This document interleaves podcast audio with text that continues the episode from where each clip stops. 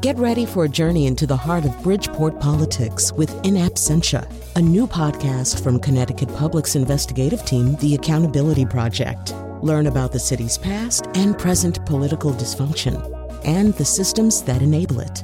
Tune in wherever you get your podcasts. Funding provided by Joe Zimmel and Valerie Friedman.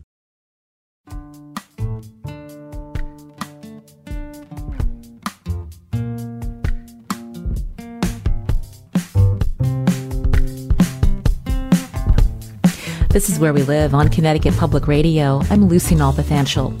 When you think back to your childhood, what was your favorite thing to do? There are lots of conversations about learning loss in the pandemic, but learning through play is as important as classroom learning. Today, Where We Live, we talk about the importance of play.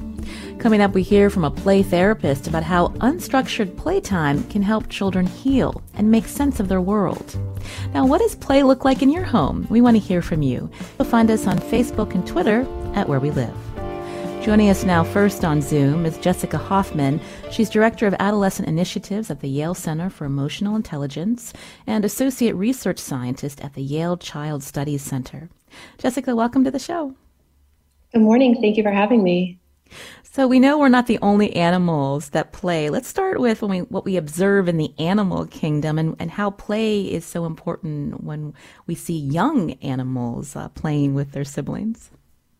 Sure, yeah, so that's right. Um, and I'm certainly not an expert in animal play, but I, I do know that many, many animals play, and there are different theories on why um, right? One being um, probably the most popular that it's practice, right? So we see young lion cubs wrestling and and um, think that maybe that's practice for hunting. Um, but I think we also can't just discount the importance of fun. That play can just be for fun to let off steam, to let off energy, um, so that we can behave the other parts of the time when we have to maybe have more self control. It's also a way to build social skills. So we see in um, dogs or cats that are playing that um, they accidentally nip too hard or are, are too rough, that the other playmate will tell them that. And so we start to learn about boundaries and where that line between fun and danger is when we look to the human child, I know when I had my first child, Jessica, I really honed in on that zero to five, where they talk about a brain growth and why it's so important when children are developing to be exposed to different things and to maybe avoid too much screen time during this time. So, can you talk about how play uh, really is key to development in the human child? Definitely. Yeah. So, um, play is a natural activity for almost all children. Um, and so it, it's, it's one of those first ways that children begin to express themselves and to explore their world. And study after study show that play um, is important for, predicts, helps to develop just a host of skills. We can think about social skills like cooperation, sharing, empathy for others um, and also emotion skills like beginning to learn how to cope, to adjust, to grapple with different feelings, to scary stories, or those sorts of things. Um, and there's also quite a bit of research that play relates to creative thinking. And one of my um, particular areas of interest is what we call divergent thinking, which is being able to come up with lots of ideas when posed with a problem. And so much of the work that I've done has looked at, you know, the five-year-old who's able to come up with four or five different ways to use the cardboard box is the 16-year-old who can figure out um, multiple solutions to the flat tire, right? Is the CEO who can figure out multiple solutions to the company's problem. So that that ability starts very young. Peg wrote to us on Facebook. She writes, Play is the nutrient needed now for a year flooded with stress and instability. So let's talk about how play can help us become more resilient. Sure. So, certainly, one way is that play is a way that children, and really all of us, can grapple with what's been going on to help us process or digest information. And so, I think a lot of parents are seeing their kids actually play out um, quarantine or play out getting a COVID test or a COVID shot. And so, if you see that, it, it's really just um, children trying to understand through one of the modalities that's natural to them through play um, these things in their world that they're not um, that are new, new information that they've got to digest and and and try to understand and wrap their heads around. Um, and as I mentioned before, play is also just play is fun, play is relaxing, play is a break from the rest of uh, what's going on the stress, the isolation, grief for many people. Uh, so, finding that space to tap back into your playfulness, that joy state, is a really important um, balance to everything else we've got going on that's so serious. That certainly happened in my household. And during the first few months of the pandemic, Jessica, my five year old daughter, uh, has a, a, medical, a play medical kit, and she was pretending to give us COVID shots, uh, you know, as we talked about, you know, when the vaccine would come. And I was, first, I was a little bit worried about that um, as somebody who works in the news, thinking maybe I'm talking about this too much around my child. But it is interesting to see how they take what they hear and how they act out certain things. Um, so, not, so, not something to be worried about. No, not at all. I think um, uh, play is a safe space, right? Because it's it's pretend, so it's not the real world, where you can try on different emotions, try on different endings to a story, uh, try out being different characters. Right, you get to be the doctor instead of being the patient uh, when children play, and I think that helps them feel like they've got control and and some um, mastery over these other things that feels sometimes like we're so helpless. You're hearing Jessica Hoffman here on Where We Live as we talk about the importance of play, especially in childhood. You can join us, uh, especially if you're a parent, if you have questions about unstructured play or what, what you are observing with your child or children. We'd love to hear from you. Find us on Facebook and Twitter at Where We Live. Jessica is the Associate Research Scientist at the Yale Child Studies Center. So, can we talk more about the different types of play that we observe, starting when children are very young, Jessica? Yeah, definitely. So there are a lot of terms out there for play. So I'll go down just kind of a few of the big buckets that I like to think about. One is functional play, and this starts very, very young when infants are just, um, you know, spinning the wheel on a car or stacking up some blocks, and they're just starting to explore their world, learn about cause and effect, right? Kind of figure those things out. And then we see children move into uh, what I study the most, which is pretend or fantasy play, and that's this um, when you play princess, when you play the floor is lava, which is a very popular game, uh, those sorts of things. A subset of that is what we would call socio-dramatic play. This is playing house, playing school, playing store, playing restaurant.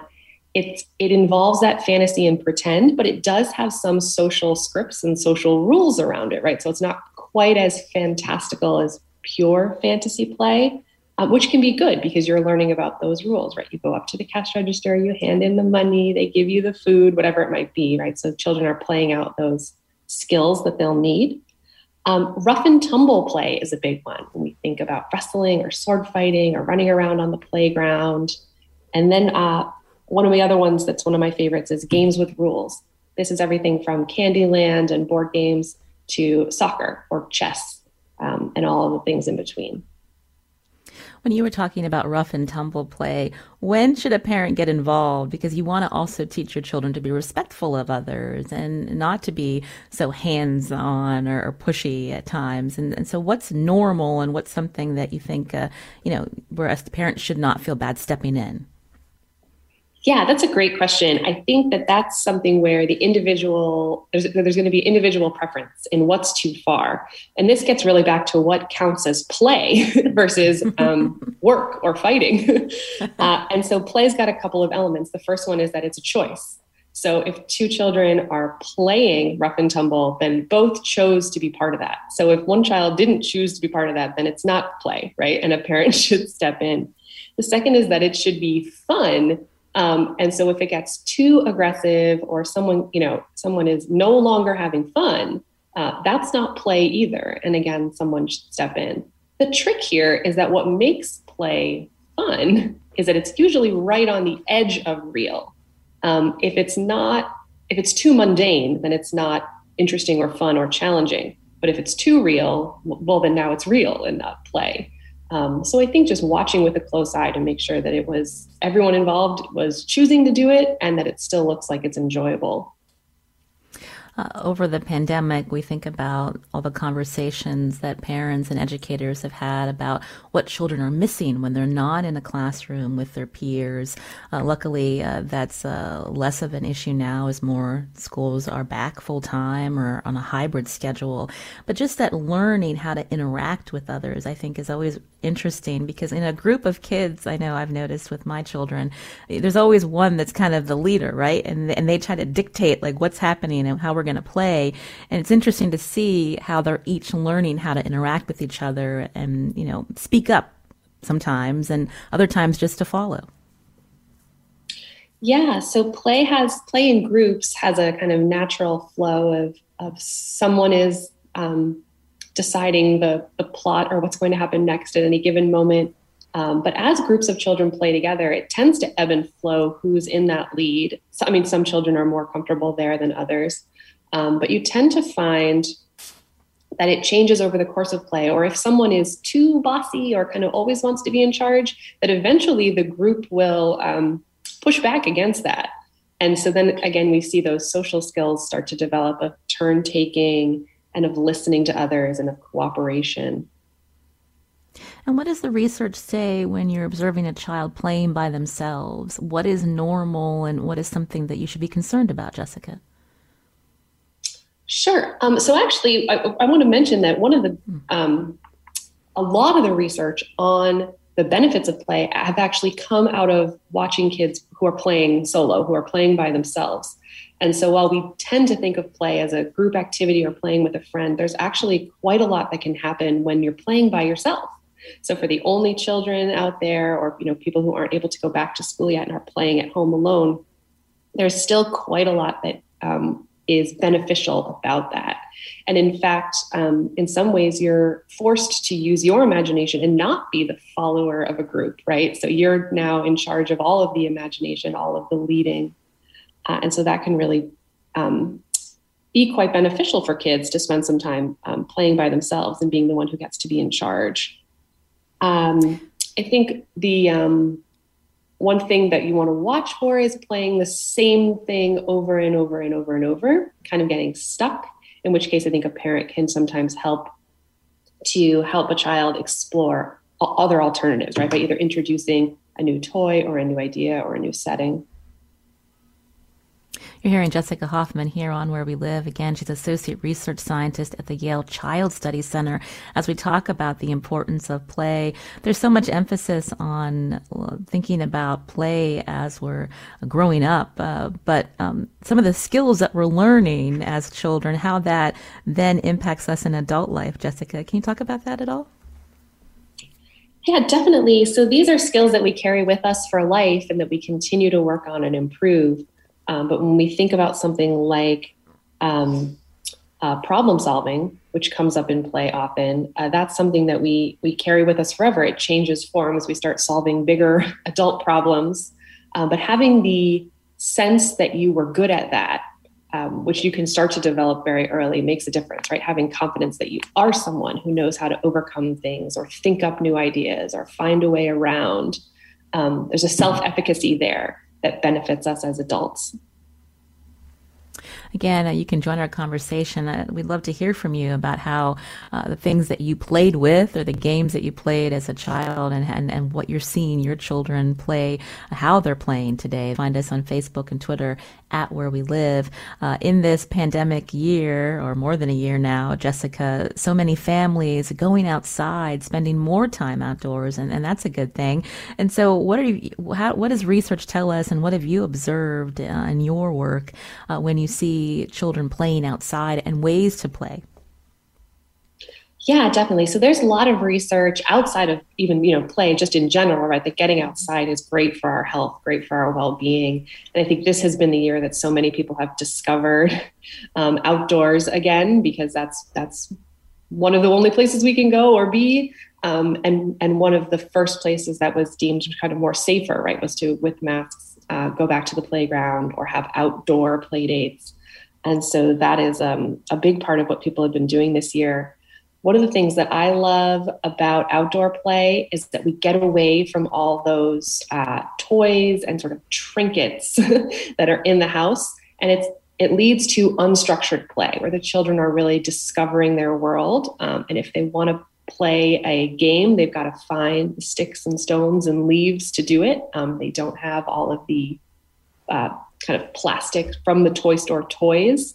And so then they really get their imaginations going. Um, they also start to discover things about their world. So it's a great way to learn about um, how water is, you know, held in a container and some of these kind of pre-academic skills around conservation of mass or what happens when we mix mud and water together what happens when we mix water and sand together so they can really start to some of the same things you would maybe learn in school but in a more um, direct instruction memorization way kids can learn on their own just exploring their world how should parents play with their children? Uh, we know our schedules are so busy, and often parents, especially if they're working from home, they'll hear their child say, "Mom, come play with me," or "Dad, come play with me." And you know, what's an effective way to interact with their child where you're not going to feel guilty if you say, "Well, you know, I'm busy. Why don't you go play?" But what does that mean exactly to your child when that often becomes the common refrain?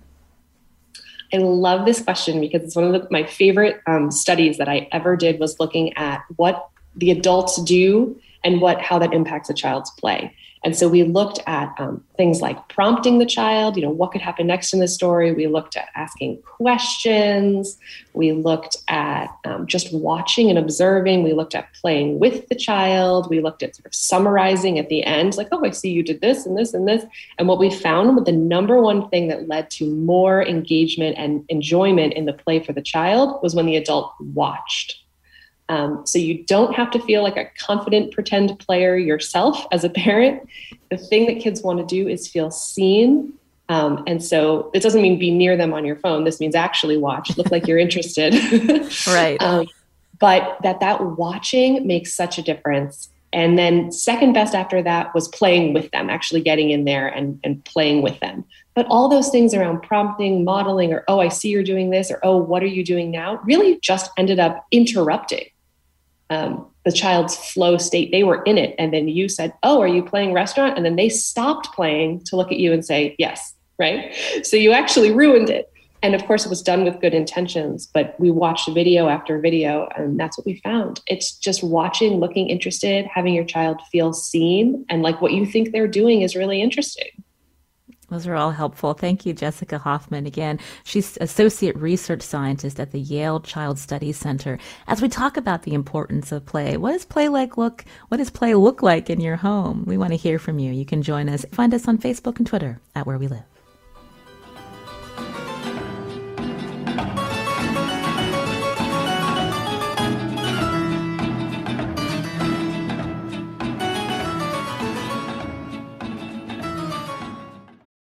Support for this podcast comes from Hartford Healthcare. Elevating Health is funded by Hartford Healthcare. ECMO is a leading edge, life saving treatment for patients with cardiac or respiratory failure. Dr. Jason Gluck, director of the Mechanical Circulatory Support Program and Emergency Cardiac Care at Hartford Hospital, explains what it is. So ECMO stands for extracorporeal membrane oxygenation, outside the body oxygenation of blood. It's a life support technique that's used by highly sophisticated medical systems for patients with severe heart or lung failure. The technique involves removing blood from the body, oxygenating it, and then returning it back. ECMO procedures happen in the ICU, but not all hospitals are equipped with the necessary technology and staff. Dr. Gluck describes Hartford Hospital's ECMO Go team. So ECMO is considered when treatments have failed. And in our center, with a special ECMO on the go team, we'll actually take that technology to their hospital and help them out there if they need to to stabilize the patient and then bring them back to Hartford recovery. For more information, go to ctpublic.org slash elevating health. This is where we live on Connecticut Public Radio. I'm Lucy Nalpathanchel. When children are young, parents wait for them to speak their first words, but children have already been communicating using play. We're talking about the importance of play with my guest on Zoom, Jessica Hoffman, Associate Research Scientist at the Yale Child Studies Center. And we'd love to hear from you too. Find us on Facebook and Twitter at Where We Live. Jessica, we've been talking a lot about play, unstructured play, why it is important for child development. But let's talk more about toys because we are inundated with so many options out there for our children from Legos and different types of figures and dolls. But when you do your research and you're studying about uh, play, what are some of the toys that can really help children use their creativity and develop these skills? Yeah, great question. Um, so you're right. There's about a million toys out there, and um, what I look for are the toys that are not what I call a unitasker, that only do one thing, uh, right? Because those don't really inspire a lot of imagination. And once the kid uses it, uh, they tend to get bored with it quickly. So I look for those toys that can be reused over and over again. And Lego bricks is a great example, along with things like art supplies. Um, and honestly, just odds and ends around the house. Um, I have two sons, they're two and six, and we changed out all the brass knobs in our kitchen, and they have had more fun pretending that those old brass knobs are leprechaun gold to coins that they were exchanging. I mean, just who would have thought, right? Um, other toys that we use when we're doing research, you know, you want to really inspire kids to be pre- pretending is some human uh, human dolls, whether it's dolls or action figures or figurines. Um, some animals can be great. And if you really want to get specific, some predators and some prey, so some sharks and whales, and you know, so also some giraffes and zebras. Um, and then what I call just these ambiguous toys. I think the things that are it's not obvious what they're supposed to be is they can be used as whatever the child needs in that particular story that they're playing out. Um, with the, the main point being, you don't need a lot of stuff you don't need to stock up on, you know, and spend a lot of money on all of these toys that are out there. Um, I think we've all seen the kid who was more interested in the cardboard box than the toy that came in that box. Um, and that really is true. And we know we've got plenty of cardboard boxes around, especially with uh, Amazon and those uh, short day deliveries. Uh, my colleague Diane Orson gifted me some those jumbo cardboard boxes in different colors that look like bricks, and those can really inspire my children for hours at a time, which is nice, Jessica. yes, you can make a fort, you can make a tower, um, yeah, any anything. Uh, Tess, our producer, writes When I was a little girl, my dad was very skilled at playing Polly Pockets, and I treasure those memories. And that's really a nice memory to think about uh, when uh, you're growing up, uh, to think back to when your parent or parents uh, took the time to actually play, Jessica. Definitely, yeah. I think that memories of play as a child really can help us as adults in a lot of ways. So the first being that that, that the play experience is is one of um, what we call a flow state, right? So you're you're interested, you're challenged, and you kind of lose all track of time, and around you sort of fades away when you're really engaged in play. And that is a state that we, I think, try to get back to in our adult lives. And having memories of what that feels like from your childhood makes it that much easier to access that again as a grown up, uh, whether it's in play or in something else. The other pieces around this, um, like I mentioned, the sort of beginning to build your self efficacy. So there's a researcher, uh, Dr. Ron Beghetto, and he talks about going from saying, I like art to I want to be an artist to I am an artist, right? As we develop from childhood into adulthood. And it starts with that interest that I like this. I like playing, right? I want to be an actor. I am an actor. It has to start somewhere. I feel like there's also uh, societal pressures of of what your child should play with. Uh, if your child identifies as a a boy or a girl, and uh, you know if they're not playing with that that what's considered a gender specific toy, that there's something wrong. Can you talk about that and how uh, parents should approach this? Mm, yeah, so parents certainly have preferences. You know, some parents have have more preferences here than others. My take has been to um, provide I, I, like i said i have two sons provide them with access to whatever they're interested in. So we've got baby dolls and baby strollers and things that might be considered um, girl toys or more feminine. Um, but young kids don't think that way. Mm-hmm. Um, and i think it's up to the parents to um, to think about how we're socializing our kids to be interested in one thing or another right? Um, uh, our boys really naturally more interested in action figures than dolls, or is that something that they pick up along the way that they should be? And and can we turn that around? Um, so you know, we joke all the time. My my two year old actually has a, a baby doll that he wears in a um, one of those like front packs that people carry their real infants in. And um, you know, he's going to be a good dad. That's just as important, right? So um, yes, great point. Jessica Hoffman, Associate Research Scientist at the Yale Child Studies Center, as we talk about the importance of play. You can join us too. Find us on Facebook and Twitter at Where We Live. We're actually getting a lot of uh, social media comments. I wanted to take time to read a couple to you, Jessica. Kaza writes, uh, This conversation has been incredibly insightful. Play to develop skills and catalog situations to be used to navigate social situations. She also writes, Play to learn doesn't end, though, with children children through live action role play, Kaza's continue to be challenged in a safe environment. That's a great point, Kaza. Thank you.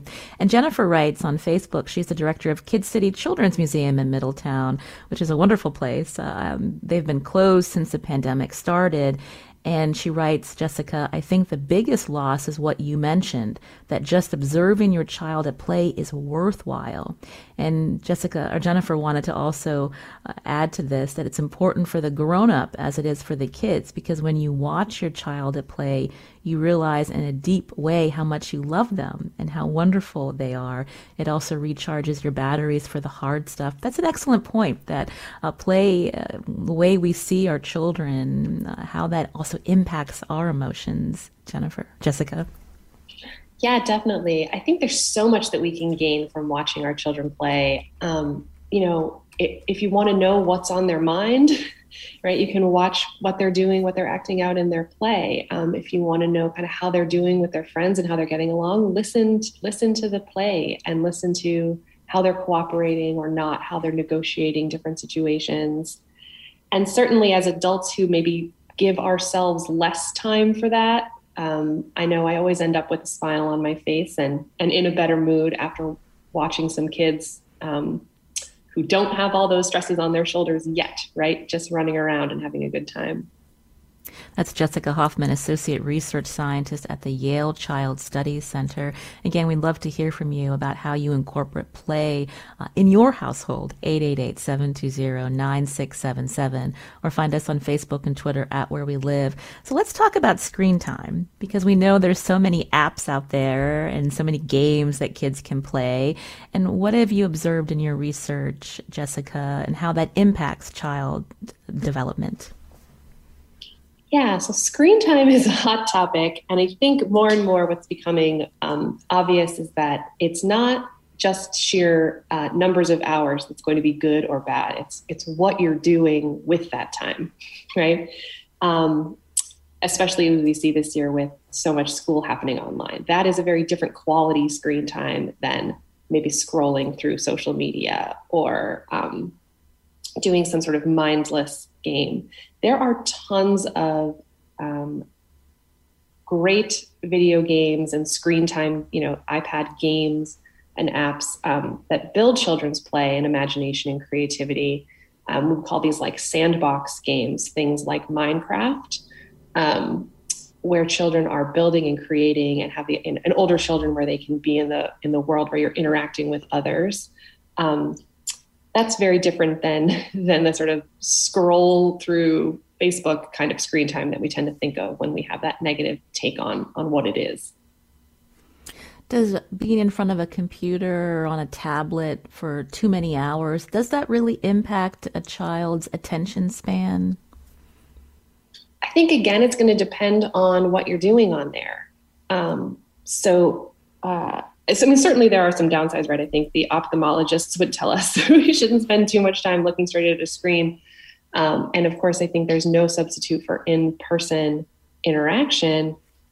Um, but I think that there's also um, ways in which there are a lot of skills we build through those kinds of games. So even some of the more video game type games, uh, children are reading maps, they're collecting coins and delaying gratification to buy something else they're strategizing, they're handling um, losing or failure and having to try again. So there are there are highlights in there. In your work at the Yale Child Studies Center, especially in this pandemic, have you been able to hold webinars uh, to help uh, people in the community learn about how to help children play, especially if they're feeling isolated? Yeah, we did. So, through um, my role at the Yale Center for Emotional Intelligence, towards the beginning of the pandemic, we hosted a webinar for educators and for parents on play and playfulness and engaging with your children at home. Um, and that's available online. But you know, we brought up many of these points. Um, one of the questions we kept getting was around scheduling and where to find the time for play. Uh, and we really just uh, got into a conversation, honestly, about um, well, scheduling time for play is better than no play, but also play is so spontaneous that can you really pencil it in for a half hour at you know at lunch? Um, and i kind of came down on the side of well that's that's better than not providing any time for play.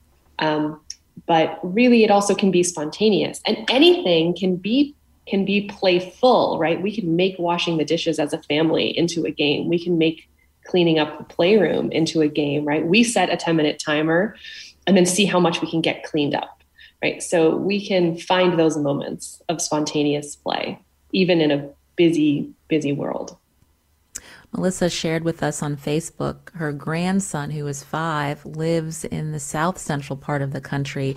When they video chat, he likes to take the phone to his room to play with her. This sometimes entails him putting the phone on his big truck and running down the hallway, followed by, Was that fun, Grandma? And he's more talkative during this playtime than when his mom is holding the phone. So that's a that's an important point about how we can use uh, sometimes screen time to help connect with relatives who don't live in, in nearby. Definitely, and there are actually a, there have been a number of apps coming out. The one I'm thinking of is called Together app, and it's got games. Uh, my son also loves to play them with his grandparents, who he hasn't been able to see in person. Um, and so that's another, you know, it's screen time, but it is playtime as well. Um, and actually, there's a, um, a professor out of Case Western Reserve University, Sandra Russ, and she's been doing quite a bit of research into um, play and play therapy over telehealth, in which the children have a set of toys mailed to them, and she's got the same set of toys, and she mirrors what they're doing over Zoom, and they play together even though they're apart. Uh, so it can be done. We'll be talking more about play therapy in just a few minutes here on Where We Live. Find us on Facebook and Twitter at Where We Live. Uh, so, do you think that as a country we're getting better with understanding how important play is, especially in a child's life? And I'm wondering, are there things we can learn from our, our European uh, countries? Sure. Yeah, I think the pendulum on the importance of play swings back and forth. And I'm optimistic that we're headed towards a, a, deeper understanding of the importance of play and playtime and, and just unstructured time for kids. Um, it, it, like I said, it kind of goes back and forth. We got into quite an academic rigor side of the pendulum there for a couple of decades, but I think we can learn, yeah, from our European colleagues and and actually even um, um, countries like China are headed back in the direction of unstructured time, choice time. Um, and realizing that this is an important part of, of a whole child. Jessica, I started the conversation uh, mentioning how there's uh, so many people fixating on learning loss. And while that's important, of course, uh, when we think about uh, academics and making sure that children are meeting uh, certain skills uh, in the classroom, we're almost, uh, summer's coming, and we hear about enrichment programs, especially in districts where uh, they're falling behind. And I'm wondering, as someone who studies this, what should policymakers and educators be thinking about when they provide these programs for children? Because it is summer, they, they also need a break. Yeah, I think there's a balance here. Um, the first thing I'll say is I work with a lot of educators, and the term learning loss has gotten a lot of criticism because loss would suggest something you had that you've lost, which isn't the case in our kids, right? We just didn't get as far as we typically get in a school year. Um, and so that's a, just a different frame on it. And I think you're totally right that um, while there is some some maybe catching up to do, and we don't want to uh, discount the importance of that, there's got to be time that's downtime and away time from that. Um, one of my mentors, Lisa Damour, speaks about learning as a workout. And so we think about we're asking our children to work out their brains while they're at school. But what do you do after you work out? You have a recovery day or a relaxation period. And so kids and their brains need that too. That's what, you know, some from some downtime after school should be. That's what weekends are for. And that's what the summer is for. So we've got to find ways to build that in. You're hearing Jessica Hoffman here on Where We Live, Associate Research Scientist at the Yale Child Studies Center. Again, we're talking about the importance of play. Coming up right after the break, more about play therapy, and we'll take your calls too. Find us on Facebook and Twitter at Where We Live.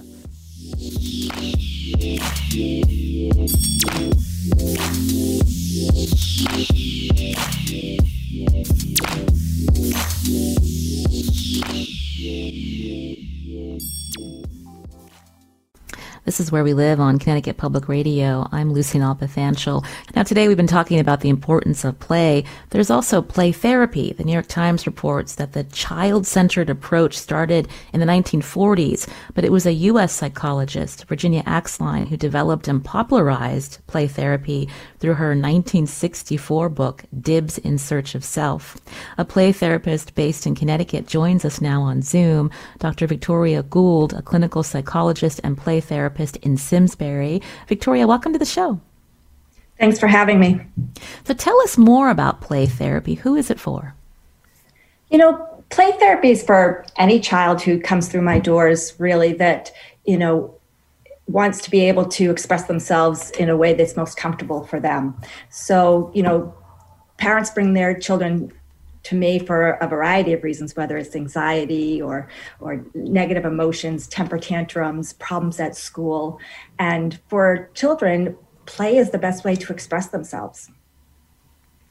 And so when a child comes to your office, uh, what does that mean for them? How do you interact with them? What do you watch for? You know, I usually, when they first come to my office, I'm with them and the parents, and I let the parents sort of explain why they brought their child, and then, you know, the the parents leave, and and I have a variety of of toys and puppets. So there's, you know, play toys for creative play or more structured play as in chess or Chutes and Ladders and i let the child choose and i i follow them you know i jessica you know talked a lot about play and and and a lot of what she spoke about happens here. But what's nice about the therapy experience is that when i watch a child right that's very empowering and i will sometimes you know mirror what's going on so they feel understood and validated. And there's huge wealth of um, potential in being able to help a child then start to um, express their feelings in a way that is understood by me, right? So tell me more about your playroom because it sounds like it'd be a fun place, Victoria. It is. You know, I you know, children come in and you know, one of the most important things is for myself is to be able to be silly, right? And really enter the child's world. So whether we get puppets and we start talking, you know, the child really starts to get a sense that I can speak their language. And so, you know, as they're playing with the dollhouse, I might just, um, you know, monitor what their, you know, dialogue and, and talk through what they're, they're doing. And so as they hear me talking through what they're doing, they feel understood. And, and also, there are times when I might jump into the play and be able to provide a different perspective for them as they're working through an issue. How has your practice changed in the pandemic, having that um, in person experience with a child and their parent? Well, we the practical piece is that you know both the child and myself have been masked, so that you know that takes away a little bit of sort of the nonverbals, but it's been it's been useful for children I think to come in because you know with this pandemic the children really um, thrive on a sense of control and predictability. And so that was taken away whether it was now they're at home and, and they're not at school. And so being able to come in here and through the play really regain a sense of control and work on some of those anxieties that have um, been elevated at home or through the pandemic mm. So there's a variety of reasons why a child may come see you um, for play therapy. But when I think about uh, children who've experienced extreme trauma, the importance of how play helps them heal, Victoria, can you talk about that? Yes, you know, when a child comes in and they start to express some of their feelings that maybe they haven't wanted to express out in the real world, maybe there's there's fear of reprisal from a parent or you know feeling misunderstood they're able to come in and really just express those feelings openly in a safe place where they're not going to be judged. And as well, I can interject and help them rework their understanding of that of that trauma. Mm-hmm. And the repetition of the play, you know, again, is another way that um, a child can heal from that trauma. Mm-hmm. For parents who may be listening and thinking maybe play therapy is something my child needs, uh, what what can you tell them, Victoria, in terms of are there, are there maybe some techniques that you use uh, in the office that they can start to have this conversation at home and, and build some trust with their, ch- with their child or children?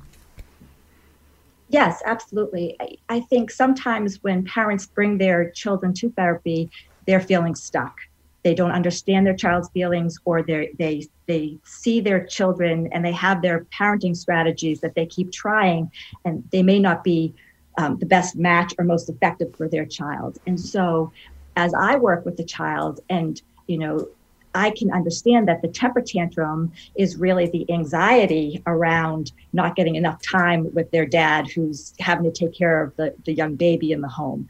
That I can then help that parent understand some of the underlying feelings and emotions that the child um, is feeling that they're not able to express with their parents um, or as well helping parents understand that you know their child likes this type of play right that that's what's engaging and so then parents can start to work on that you know I, an example i was listening to jessica i had parents who were looking for motivators right so when their child to help their child follow through with chores or whatever they needed to do.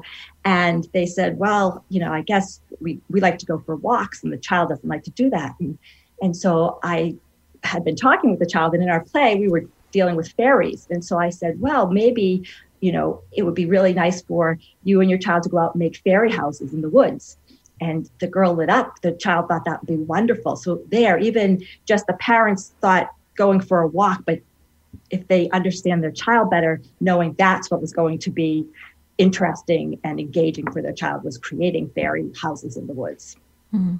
So when we see uh, our children acting out or misbehaving, they're just communicating with us, Victoria, as a way uh, to, they need help maybe regulating their emotions. That's right.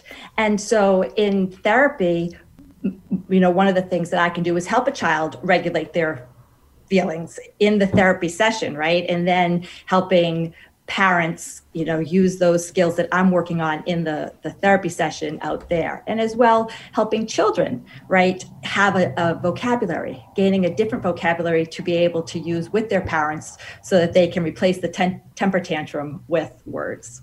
Mm-hmm.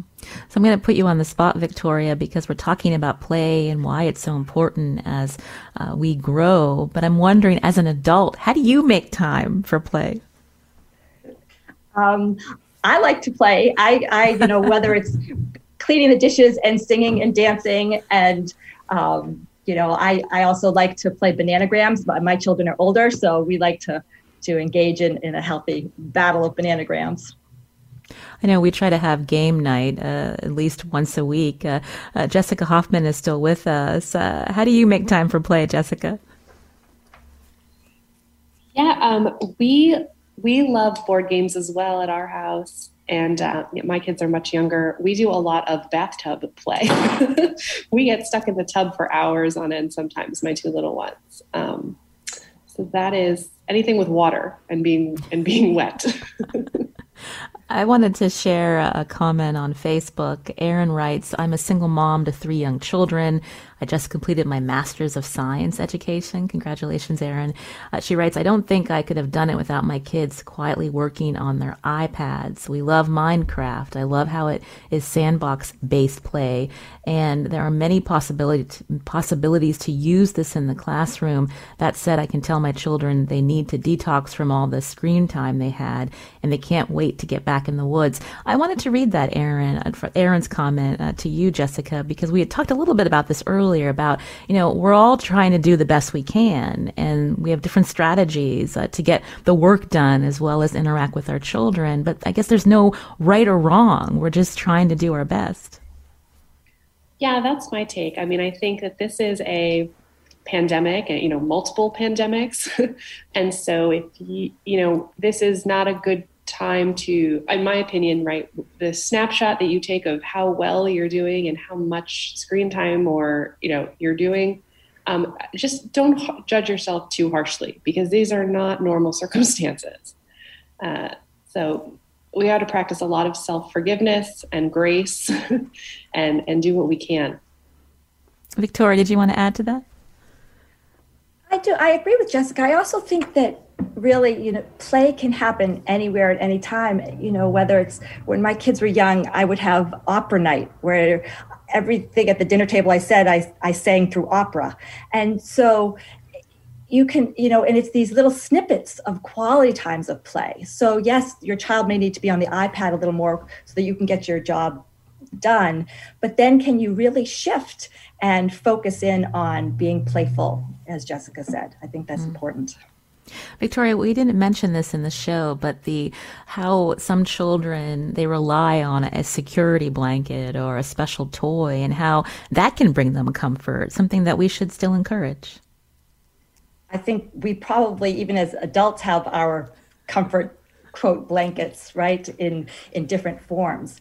And so yes i think that's a sense of security that um, children can have. And and and again with this creative play you know having imaginary friends or or, or talking to that stuffy that you have. You know i use that a lot with with when i send children home who are having trouble with sleeping right? You know can you do you have that special stuffy that you can take care of right? So that that child feels empowered if they're afraid in their bedroom that they're becoming right the caretaker for their stuffy Mm. Uh, Jessica Hoffman, uh, you mentioned that you talk and work with educators. Are you seeing schools being more thoughtful and trying to build more play time in the school day? Children need time to rest and also to move their bodies. Yeah, I think that um, primary school educators would totally agree in overwhelming numbers about the importance of play and choice time and, and unstructured time um, and how much they're moving to do that is a question of larger district and you know uh, U.S. policies. Um, but we've seen you know laws uh, uh, um, right that you can't take recess time away from kids as a punishment. And so I think even just in something like that, right, that's a recognition of the importance of that break in the day. Um, right, and the kids who get recess and engage in recess come back in and and, and are be able to be more self-regulated for the rest of the school day. Um, and certainly, we look at things like project based learning when we get to upper elementary and middle school, and the idea that, again, these self directed, longer term projects where children are being playful and discovering things on their own, those memories uh, and those things that are learned through that kind of doing um, your own project and your own experimentation, those stick, you know, sometimes better than they would have through direct instruction or memorization. Well, this has been a really interesting conversation, and I think a topic that we should revisit. I want to thank Jessica Hoffman again, Director of Adolescent Initiatives at the Yale Center for Emotional Intelligence and Associate Research Scientist at the Child Studies Center. Jessica, it's been a pleasure. Thank you so much. Thank you for having me. Also with us, Dr. Victoria Gould, a clinical psychologist and play therapist. Victoria, thanks. Thank you for having me. This is Where We Live. I'm Lucy Nalpathanchil. Tess Terrible produced today's show. Kat Pastor is our technical producer. We'll be back tomorrow.